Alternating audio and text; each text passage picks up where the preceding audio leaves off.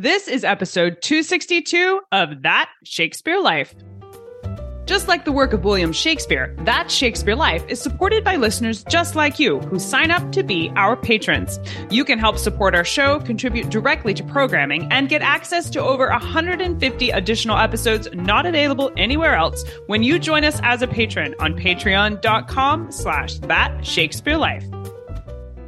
Hi, I'm David Parlett. I'm a card game inventor and historian. Another great method for studying the life of William Shakespeare includes listening to this. It's That Shakespeare Life with my friend Cassidy Cash.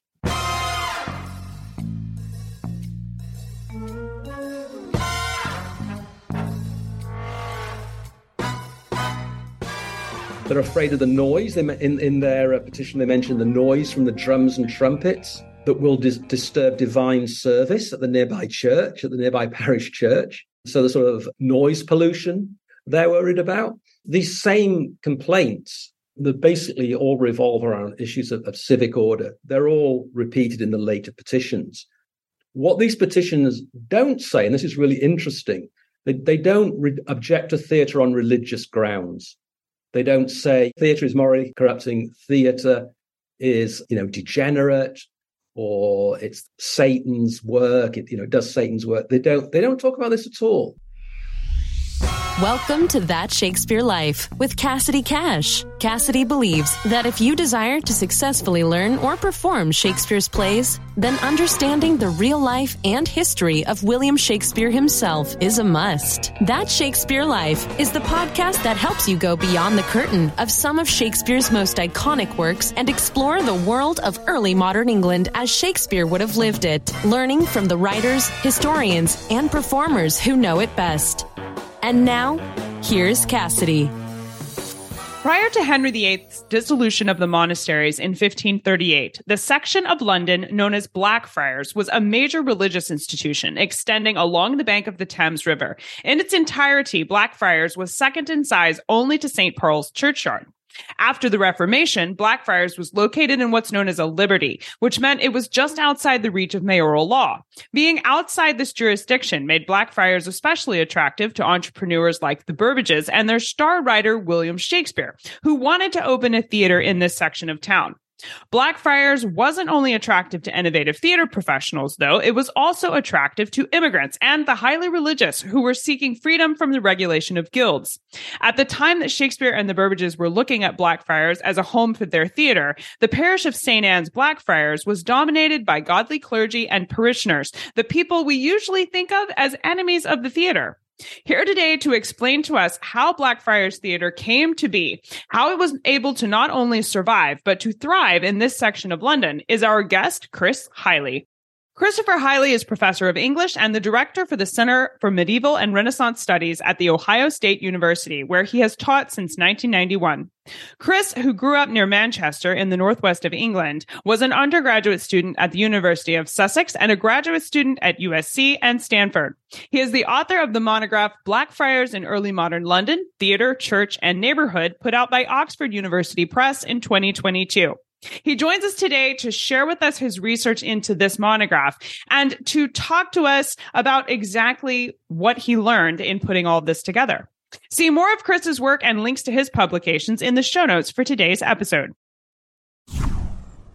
Hello, Chris. Welcome to That Shakespeare Life. Hello, Cassidy. Thank you so much for having me. With other sections of the city available to them, what made Shakespeare and the Burbages find Blackfriars so attractive? I mean, we know that they had these freedoms afforded because they were outside the reach of the mayor, but was that their only draw to this section, or were there other socioeconomic forces at work here? Well, I think, first of all, it, it might be good just to fill in the background as to why the Burbages are even contemplating a new venue, as it were. So remember that in the middle of the 1590s, the um, Burbages and the Chamberlain's men, their theatre is up in Shoreditch, north of the city. It's called the Theatre. Um, the Burbages actually own the structure itself, but they don't own the land on which the theatre's built. And the, the lease on that land is running out, it's due to run out in 1597. So the Burbages are desperately negotiating with the landlord to renew the lease. Now, it might be the case that when they secured, when they bought the Blackfriars rooms, that they were actually, Burbages were actually contemplating having two venues. In other words, staying at the theatre under a new lease and also having a much smaller enclosed indoor site in the heart of the city.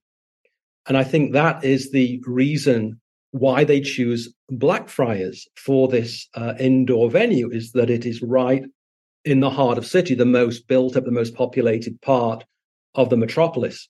And there's you know many advantages to this. First of all, you've got a ready-made audience.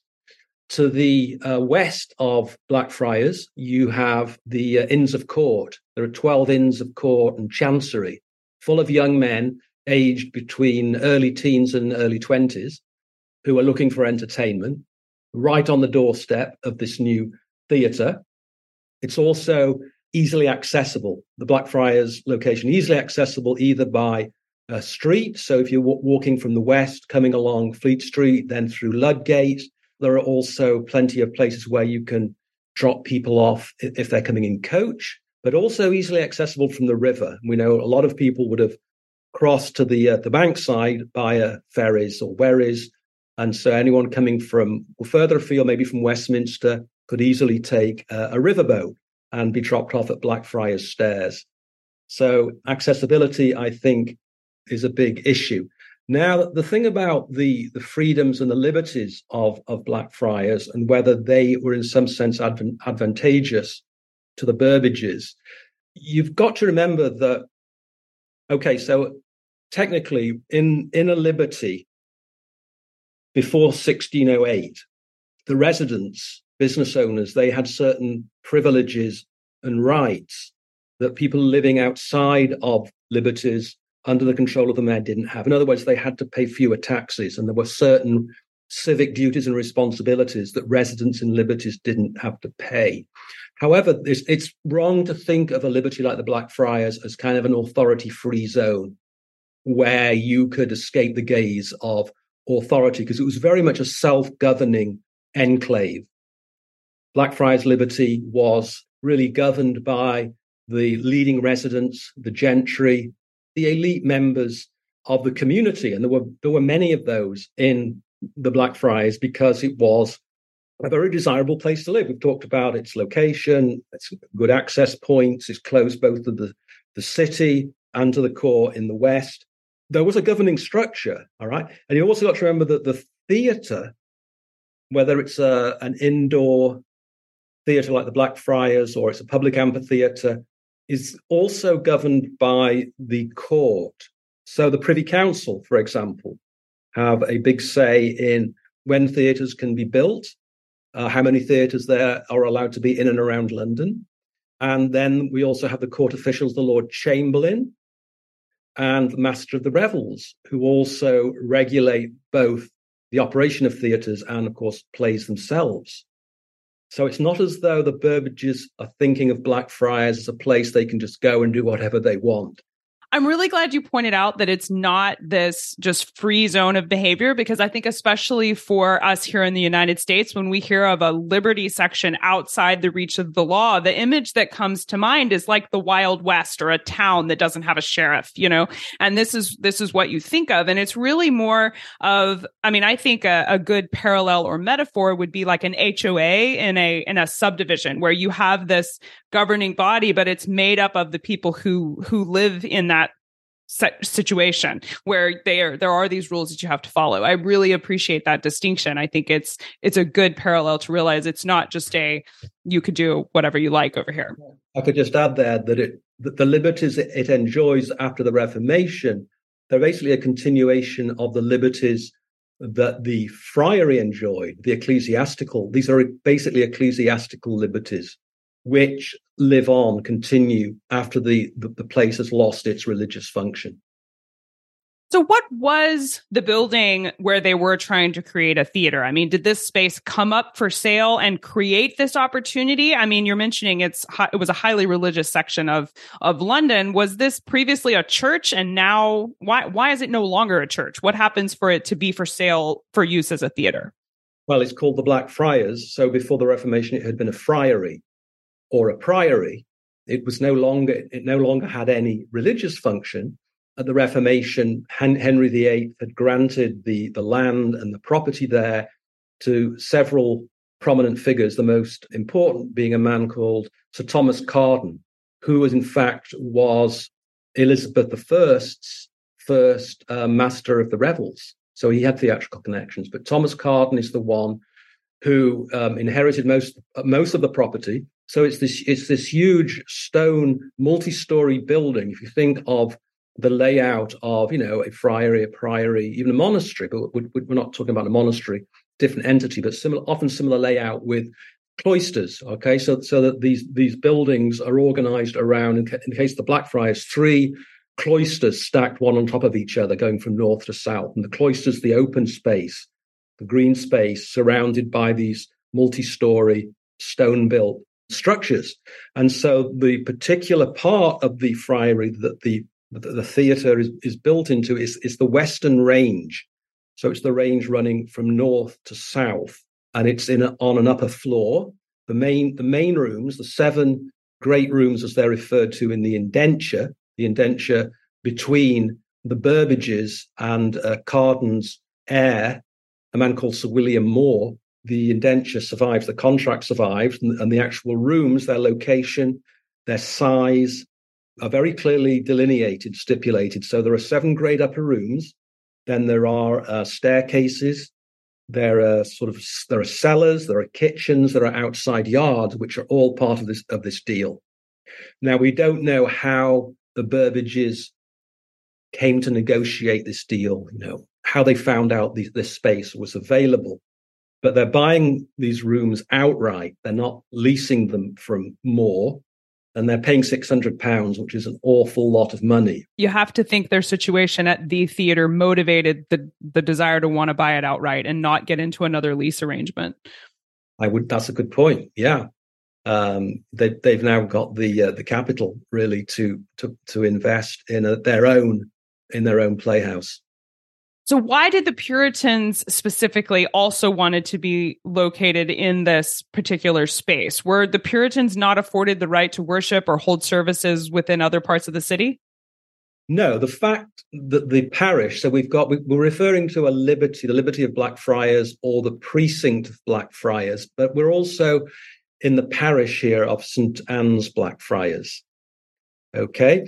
So after the Reformation, again, because of who inherits or acquires the land and property, the Cawarden, Sir William More, and then his son, because the fact that they are sort of godly Protestants, you know, they're, they're very zealous, serious Protestants. That gives them the right to appoint clergymen and ministers and preachers. So that's really why the Blackfriars develops a kind of Puritan or godly reputation. And there are only two main ministers there in the Blackfriars from the 1560s all the way up to the late, much later in the 17th century, a man called Stephen Egerton. And he was succeeded by an even more famous godly preacher called William Gouge. And these two guys sort of dominate the religious life of the parish. But they're got to remember they're appointed by these lay freeholders or the, I think More and Cawarden are referred to as the as being the lords of the land and soil of the Blackfriars. They, it's sort of their, their bailiwick, their jurisdiction. So that there's nothing inherent in the fact that this is a um, a sort of a, a, a, liberty with with these um, exemptions from various taxes and various responsibilities that attracts the Puritans. It's the it's the lay landowners and freeholders there their their religious orientation, the fact that they bring in these ministers, and then of course the par- parishioners follow. People come to live there, I think, because they want to be part of this parish. They want to be part of this godly community, as it's seen. And you've also got to remember that religious life is not regulated by the Lord Mayor, not regulated by the city, not regulated by the alderman. It's the responsibility of the ecclesiastical authorities. And so, certainly, um, Stephen Egerton and William Gouge do get in trouble with the with their bishop, the Bishop of London, and with the Archbishop of Canterbury, and they are, as far as we know, there are at times they're suspended, they're disciplined, uh, they're fined, but they but as as what I call partial, semi, or occasional conformists, they manage to hang on to their posts, and they manage to basically succeed in um, you know promoting their zealous godly agenda in the Black Blackfriars. Plenty of people complain about them. Plenty of other ministers in London complain about Egerton and then later Gouge because they're seen as drawing away parishioners and sermon goers from other parishes. They're so popular. These two, these two Puritan ministers are so powerful and so charismatic that they actually uh, draw away what are known as sermon gadders. That is, people who will move around the capital to hear the best sermons. So this creates a lot of tension and animosity with other preachers who aren't quite as, you know, popular and, as I say, charismatic. I think this is really a surprising dichotomy for a lot of Shakespeare fans or people hearing about this part of Shakespeare's life for the first time is why would Shakespeare want to put a theater right in the middle of this Puritan hotbed? I mean, especially what we know later when the Puritans were so opposed to theater and had such a negative opinion of performance and, and playhouses like the Globe, certainly, why would Shakespeare and the Burbages think, oh, let's go put our theater right in the middle of people who hate us? I just think the location of the theatre and the sort of the economic advantages it offered would have outweighed any fear of animosity from these godly neighbors. But clearly, Burbage miscalculated. I mean, they, you know, Burbage and James Burbage, and then you know with with sons Richard and Cuthbert, and with you know with Shakespeare and the and the other people who were involved, that they they certainly miscalculated that they did not expect this petition to the Privy Council. They did not expect the Privy Council to approve of the petition to block the opening of the theatre because they'd made this massive investment, and you know it th- and it th- threw their plans into um, into crisis. Because it was a sub- substantial that, that, amount of money, as you mentioned earlier. It wasn't like a little bit. There was they paid a lot for this site. Right, there's the money, and then by then a few months after they've paid that money, they realise that the um, renegotiating the lease on the theatre is getting nowhere. So they're going to end up with no venue. That's when the Globe comes into the picture. Okay. It's 1599. So it's after they've been blocked from actually using this new theatre. So, and we don't, by the way, we don't, we don't know how much they spent converting it because those seven rooms were by 1596, they were domestic residences, right? They were basically apartments or flats. I mean, pr- pretty high end, very nice places to live. But you know, the partitions between those seven rooms were knocked down to convert it into this one large room into the theatre. We don't know how much that that cost them and then they're, then they're blocked from using it in 1596 indefinitely. And then in 1597, there is clear their lease isn't going to be renewed on the theatre. So what do they do? That's when we have the whole sort of adventure with taking apart the theatre, transporting the timbers across the Thames, and erecting this new amphitheatre that's we know as the Globe. Which I always thought the story of them taking it down and moving it across the river in horrible conditions seemed like a, an amazing feat to do at all. But when you understand the story of what was going on with the Blackfriars and the real risk the entire company was facing of, of their income, their profession just drying up from underneath them and not being able to continue forward, all because of the space, it makes their willingness to do something that risky makes so much more sense. This was literally their Hail Mary of we've got to make this work. And this is the only wood and timber that we own. So we're gonna we're going to make this work. Oh, exactly.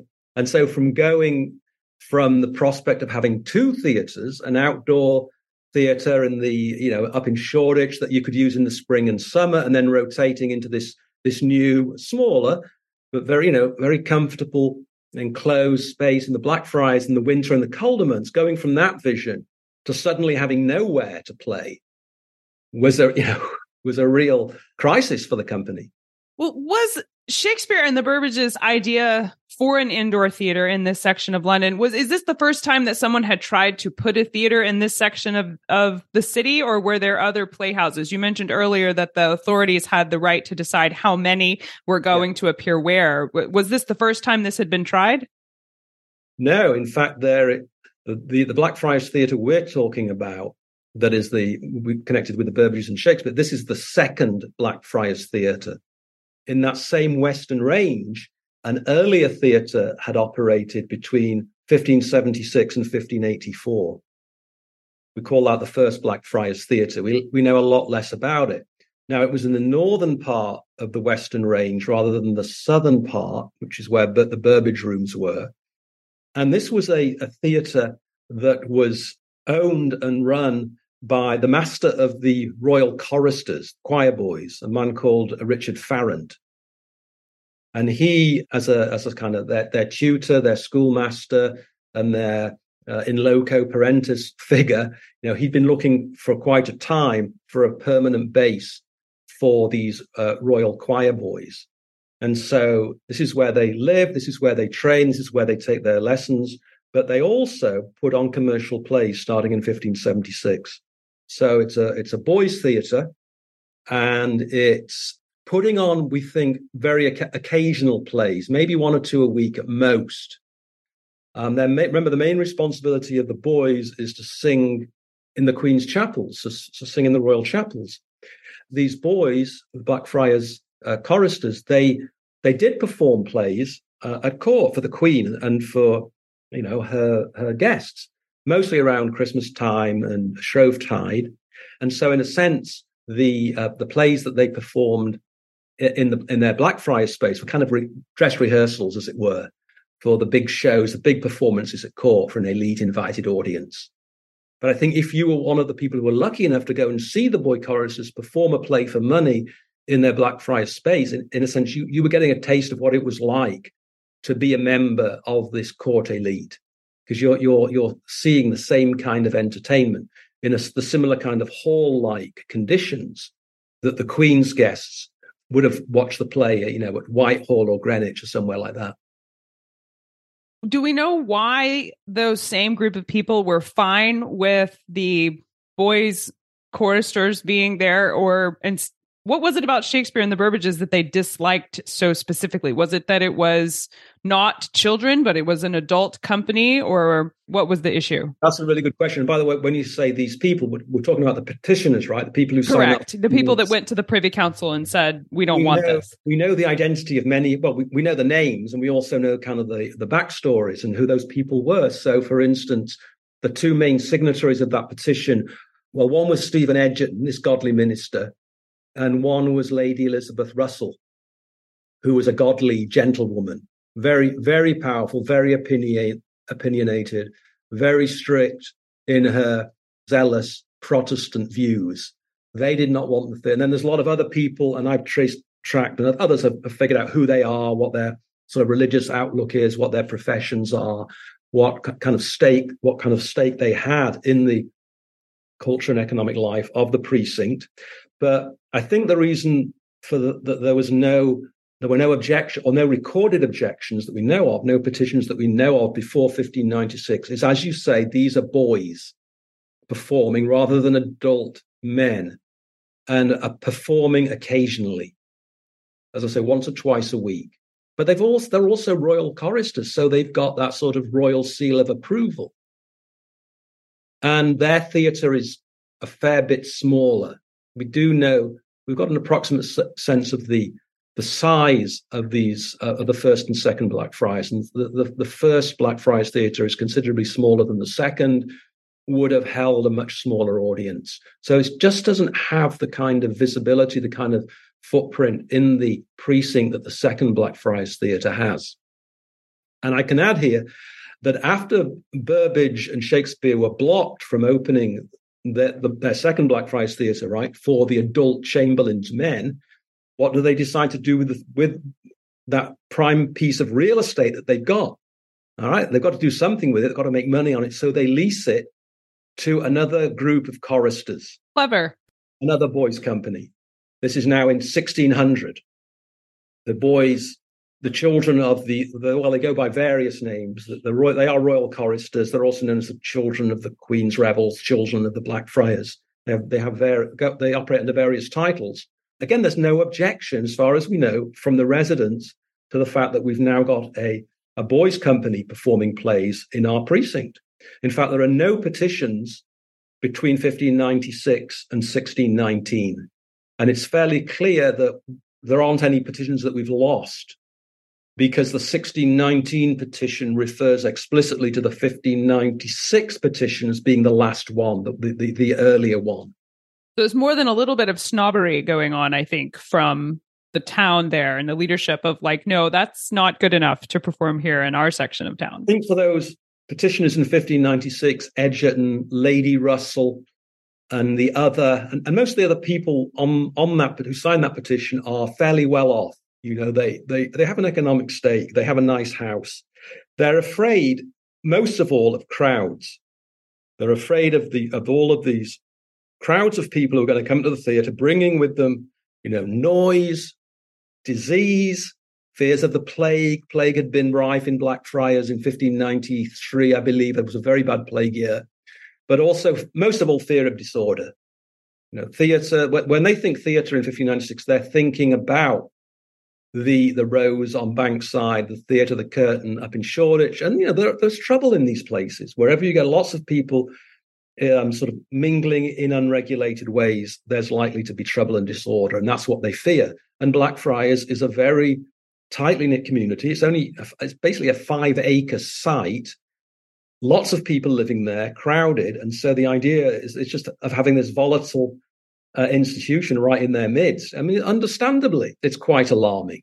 They're afraid of the noise. They in in their uh, petition they mentioned the noise from the drums and trumpets that will dis- disturb divine service at the nearby church, at the nearby parish church. So the sort of noise pollution they're worried about these same complaints that basically all revolve around issues of, of, civic order. They're all repeated in the later petitions.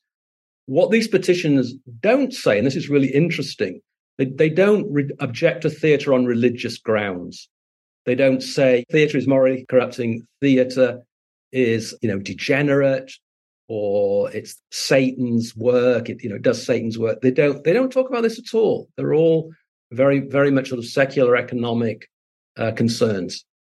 I like to think it's the 16th century version of people holding a cane in the air and screaming, "Darn those kids in their rock and roll!"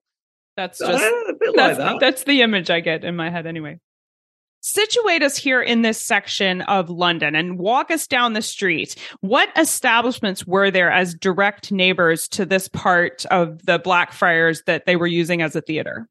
Okay, well, let's imagine that we're standing on Ludgate Hill facing east, looking at St. Paul's. And you, you, can you can go there today. You're looking at Christopher Wren St. Paul's. It's a different building, but you're in essentially the same place. What you're going to do there, coming up Ludgate Hill, you go through Ludgate, then you're going to make a right turn heading south, and you're into Blackfriars. But you will need to go through another gate because the Blackfriars is a gated community. It has four gates and a wall around it. And those gates are closed at night and opened in the morning by porters. So it is a very kind of secure, uh, in a sense, a city within a city. So as we walk south, we're on a street called Water Lane. And the first thing you're going to notice is, is this, you know, the basic shell, the structure of the old friary, this huge multi-story stone building. And you're going to notice that several parts of that friary have been converted into grand houses or great houses. The first and the most prominent is the house that belonged to the major landowner, uh, Thomas Cawarden, and then his heir, Sir William More. That's actually where the Friars conventual church had stood on an, uh, an east-west axis, and that's converted into a, into this pr- beautiful private residence with a kind of uh, enclosed garden that you, we can't see from the street. As we walk down Water Lane, though, you're going to notice other mansions. You're going to notice Cobham House, Lord Cobham's house. Next door to that, you're going to notice the house of Elizabeth Russell. And then further south still, the house, or Hunsdon House, all in the Western Range. And as you approach Hunsdon House to, on the southern end of the Western Range, you're going to see an opening. And if you walk through that opening, there are various stairs that will take you up to Shakespeare and and the uh, the Burbage's Blackfriars Theatre. In fact, the uh, Hunsdon House and the theatre shared a, gen- a general entryway from Water Lane. So Water Lane is a street running north to south down to the River Thames. Okay, and that's so Western Range is on our left hand side. Now, if we look to the right, if we look east, we're probably going to see the towers of Bridewell Palace. And this is we're not we're not this is outside Blackfriars. It's a clock across the west of the Fleet River or the Fleet Ditch. But Bridewell Palace had become Bridewell Workhouse by the 1590s. So it was the largest penal institution in London. And we might still see the top of the of the structure because it's a very large building, but we'd certainly hear noises coming from Bridewell Palace, the noise of people being whipped, the noise of people doing heavy labor, breaking stones. There are also um, timber yards. There are lots of workshops that, that these people rent space on the palace grounds. We certainly wouldn't, we probably couldn't see, but we would certainly smell Fleet Ditch because again, by the 1590s, it's no longer a sweet smelling river, but a filthy open sewer. Lots of complaints in this period from Blackfriars residents who live close to the ditch about the awful smell and the fact that the, um, uh, the, the, all the erosion and the accumulation of, of, of dirt on the bank. So we would, I think our senses would be overwhelmed both by what we were seeing and by what we were smelling and hearing if we decide to cut across the former cloisters, in other words, if we start heading east, cutting across the middle of the, the friary, as it were, and we head east, we might catch a glimpse of various bowling alleys, tennis courts, other sort of dens of iniquity, sites of pleasure, but also more unusually, the entrance to a glass house. Um, in the vaults in the crypts beneath the friary, there was a a glass house making very fine glassware. It was a thriving business. It was very expensive glass. And in fact, some of the tenants in the glass house would pay their rent to the landlord with, with glassware and money. You could also visit the glass house. I'm sure Shakespeare would have visited certainly uh, Lady Russell's daughter in law, Margaret Hoby, kept a diary, talks about visiting a mother in law in London, going to the glass house. It was quite a thing, quite because it was relatively uh, rare new, newish technology in London. As you keep going east, eventually you'd come to the parish church, Blackfriars, St Anne's Blackfriars, which we think was built into the old chapter house of the friary. So there are accounts of this church being nothing more than a little room or lodging chamber up a staircase, apparently a very small church, and certainly with, within earshot of the entrance to the Blackfriars. They're very, very close together. You would also, if you kept going further east, eventually come to the Eastern Gatehouse. As I said, there are four guarded gate entries into the precinct. The Eastern Gatehouse, 1613, this is where Shakespeare bought property. It's the only property he bought in London, 1613. So it's so towards the end of his career. We don't know if he ever lived in these rooms above the gatehouse. We don't know what he planned to do with them, to lease them out. And they sort of disappear from the records shortly after Shakespeare's death. They're fascinating because they were occupied in recent memory by uh, Catholic families. And they had tunnels underneath, apparently, that were sort of secret ways of getting out of the precinct if you were being sought after by um, pursuivants, you know, these officers who would pursue Catholics. So, for those who would like to claim Shakespeare was a Catholic or in sympathy with Catholics, this uh, this fact sort of looms large. But yeah, it's uh, it was a large stone structure with with rooms above it that Shakespeare at least owned, if not occupied amazing to think of his footprint here, not only for the the theater, but for his property that he owned there as as well. Really, really neat look at exactly where it was positioned all in this section. I believe that the, the, Eastern Gatehouse is marked with a plaque in the Blackfriars today. And by the way, it's well worth going to Blackfriars um, and wandering around the, the, the lanes and the alleyways because you do see various signs, you know, marking where the theatre was, where Playhouse Yard was, and this kind of thing. If I make it back to London, I know I'm going to go down all of these streets for sure. But I, I know we would love to learn more about this topic and about the idea of the Blackfriars and the history that went into Shakespeare and the Burbages making this decision. So, where would you suggest we begin? What are some of your favorite books or resources you can direct us towards if we are diving into this history for the first time? I would direct your listeners to the online map of early modern London, which is a fantastic, it's a free resource and it recreates a map from the 1560s that's attributed to a man called Agas, A G A S. And you can zoom in on the map, you can zoom in, you can zoom out. So you can see streets and lanes and very, you know, fine, very, very small features in great detail. But mo- many of the streets, the buildings, the churches, all, all the different parts of the built environment are linked to essays and to, to glosses telling you what these uh, institutions, places, and sites were, giving you their history. And it's very much a work in progress. And because there are, there are hundreds and hundreds of these sites, only a fraction so far have been annotated, as it were. It's also great because the Map of Early Modern London has links to primary texts, uh, multiple early editions of John Stow's Survey of London, for example. There's also work taking place to edit all of the Lord Mayor shows and then to link those to the map so that you could sort of follow the, the different processional routes. And finally, I'll just put in a plug for the parish project on the map of early modern London, which I'm actually leading, where we have um, contributors, historians, literary people writing sort of thumbnail sketches of each of the over 100 parishes in the city and linking to original sources about the parishes, listing, you know, famous residents, talking about the the religious nature or the religious sort of preferences of the parishioners, that kind of thing. That's very exciting. We I love the map of early modern London website. I refer to it a lot for putting myself where I need to be when I'm researching stuff. So absolutely we'll link to that in the show notes for today's episode. We ask everyone this next question here at That Shakespeare Life, and that's what's the one book you would take with you on a deserted island? My friends in England tell me I'm supposed to allow you the complete works of Shakespeare and a copy of the Bible, so your choice would be in addition to those. Well, I think your friends in England have got very good taste. I'd like to say that to start with. I would take the King James Bible, I think, and the first folio of Shakespeare. And as you know, I've I listened to your show, and so I've heard this question many times. I've had a long time to think about this. Um, and I've decided to go with the collected works of Beaumont and Fletcher.